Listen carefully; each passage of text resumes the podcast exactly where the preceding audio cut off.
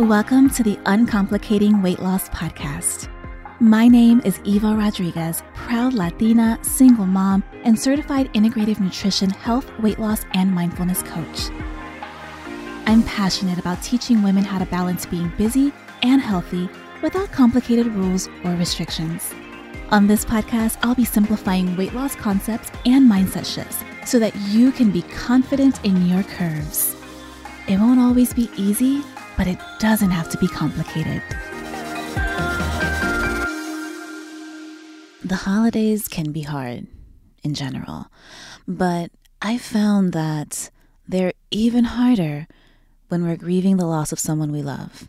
So, in today's episode, I'm sharing some of the tips that I've used to get through the holidays that you may find helpful if you're grieving or if you're like me and the holiday season brings back a lot of sometimes sad memories. In case you're not familiar with my story, my first experience with death and grieving was when I was four. It's actually my first memories that to this day I can remember like it happened yesterday. I actually recently just reprocessed this memory with my EMDR therapist, so I think I'll be able to talk about it without crying. Or maybe not. So, I had a sister. Her name was Melissa, and she was one year older than me. And she died of cancer the week after she turned six. And my parents would never be the same. They were depressed and detached from each other, from me. And that had a really, really profound effect on me growing up. I always felt alone and misunderstood, and I was a really, really sad child. I would be in class and burst into tears. And I would get picked on and bullied for being the weird, sad girl that's always crying. So I'd say my mental health struggles started when I was four, when my sister died.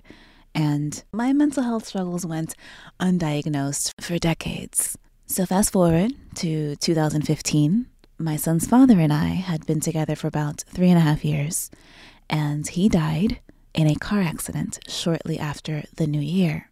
We still had our Christmas tree up, and that's something that's always stuck with me because it was the first tree that we bought together. And I wanted it to be really big with a train track going around it for our son to see when he woke up on Christmas Day. So the Christmas tree was actually still up when he died. And I think one of my friends had to come take it down because I just couldn't do it. I moved back to Maryland, where I was born and raised, because I'd been living in Los Angeles for 10 years prior. Moved back to Maryland, and the following year, my mother dies of cancer just a few days before her 70th birthday. And she died on October 30th, which is basically the start of the holiday season at least in the United States, right? And she loved Christmas so much. It was probably the only time she was actually happy. She would decorate the whole house and she'd cook all day on Christmas Eve and she would sing.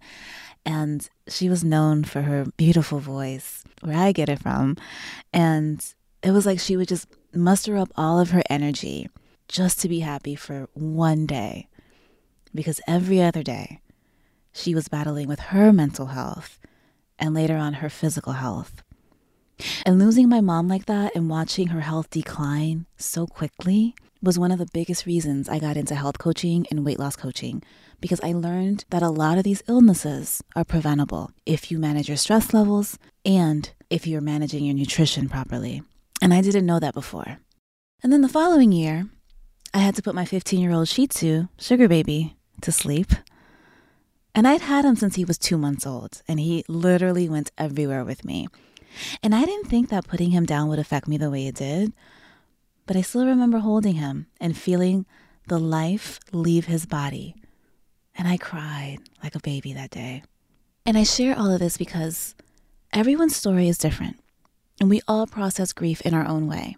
But it's one of those things that we aren't taught to process. And I don't think it's talked about enough because it's uncomfortable.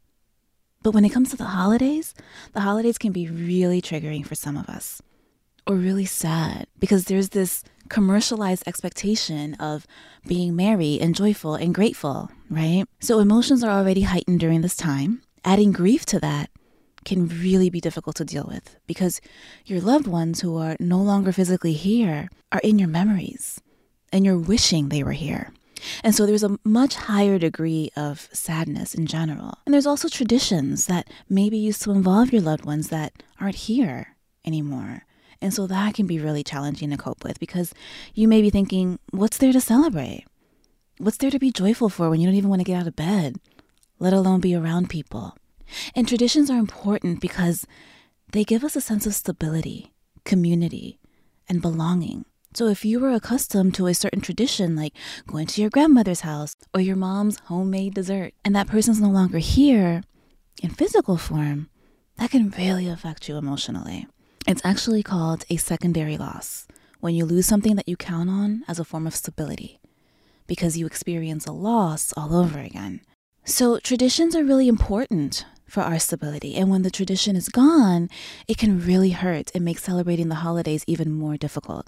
So, one thing I suggest when it comes to holiday traditions and rituals is to decide what traditions are important to keep and what are some new ones that you can start doing. And this is important because it gives you the opportunity to honor and memorialize the memory of someone who's no longer here if you want to in a way that feels emotionally safe for you. Some people choose to say a prayer or a toast or have a moment of silence before the holiday dinner to honor their loved ones. Some people will have an empty chair at the dinner table as a way to include their loved ones in spirit, or maybe hang their Christmas stocking up.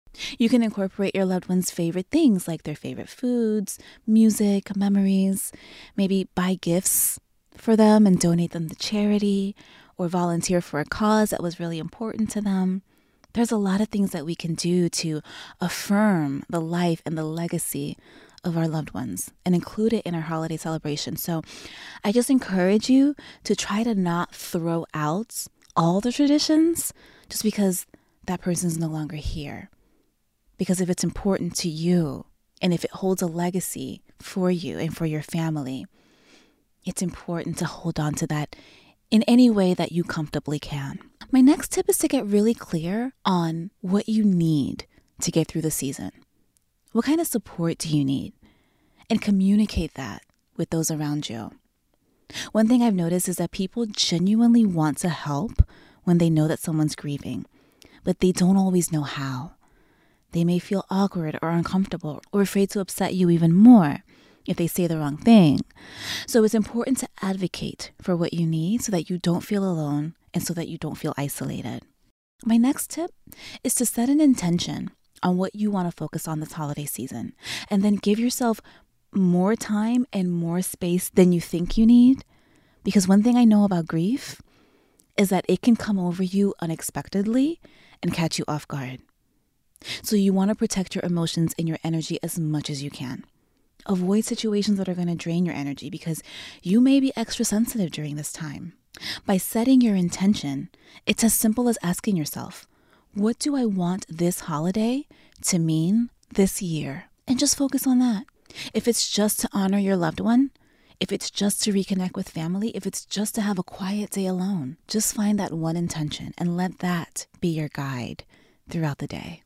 If you don't set an intention and you don't create a plan, and you say, you know what, I'm just going to wake up and see how I feel that day, that puts you on a very slippery slope to getting overwhelmed by your emotions. So, one thing that you can do is have two sets of plans in case you change your mind.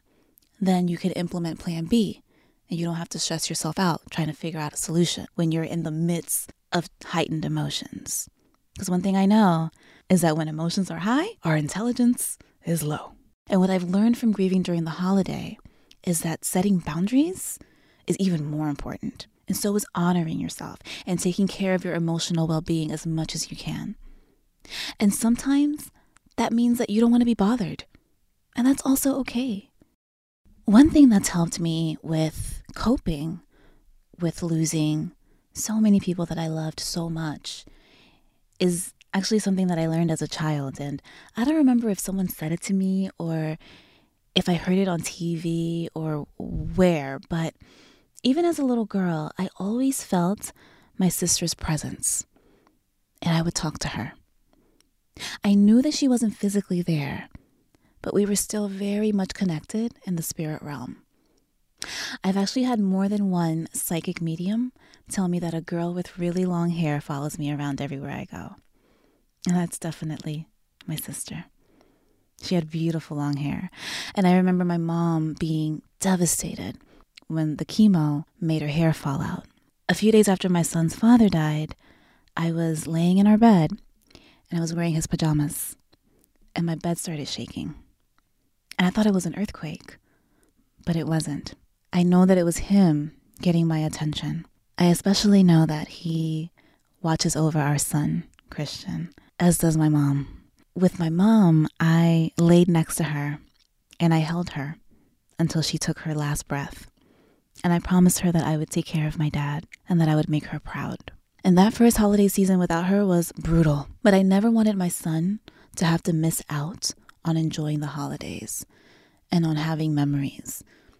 Because my son was three when he lost his father and had just turned five when he lost his grandmother. And I remember being four and losing my sister and being confused and not understanding why everyone was just always sad. So I just thought that being sad was normal. And I never wanted my son to think that being sad is normal. So I made sure to still get a Christmas tree and put up lights and play my mom's favorite music and cook her favorite meals, just like she used to do. Grief does not take a holiday. One of my favorite grief quotes is by Vicki Harrison, and she says, Grief is like the ocean. It comes in waves, ebbing and flowing. Sometimes the water is calm, and sometimes it's overwhelming. All we can do is learn to swim. And I almost forgot to mention, I'm going to put a few of the books that I've read on grief in my show notes in case you're interested. Elisabeth Kubler Ross has two really good books on grieving. One of them is called On Grief and Grieving, and the other one is called On Death and Dying. And there's also a book by David Kessler called Finding Meaning The Sixth Stage of Grief. So I just wanted to share those with you as well. All right, my friends, that's all for today. Bye for now. Thanks so much for tuning in this week and trusting that none of this has to be complicated. At the end of the day, I want you to feel empowered to know that you can have the health, the body, and the life that you desire. Be sure to subscribe so you never miss an episode and tag me on Instagram while listening at It's Eva Rodriguez so that I can support you along your journey. I'll talk to you next week.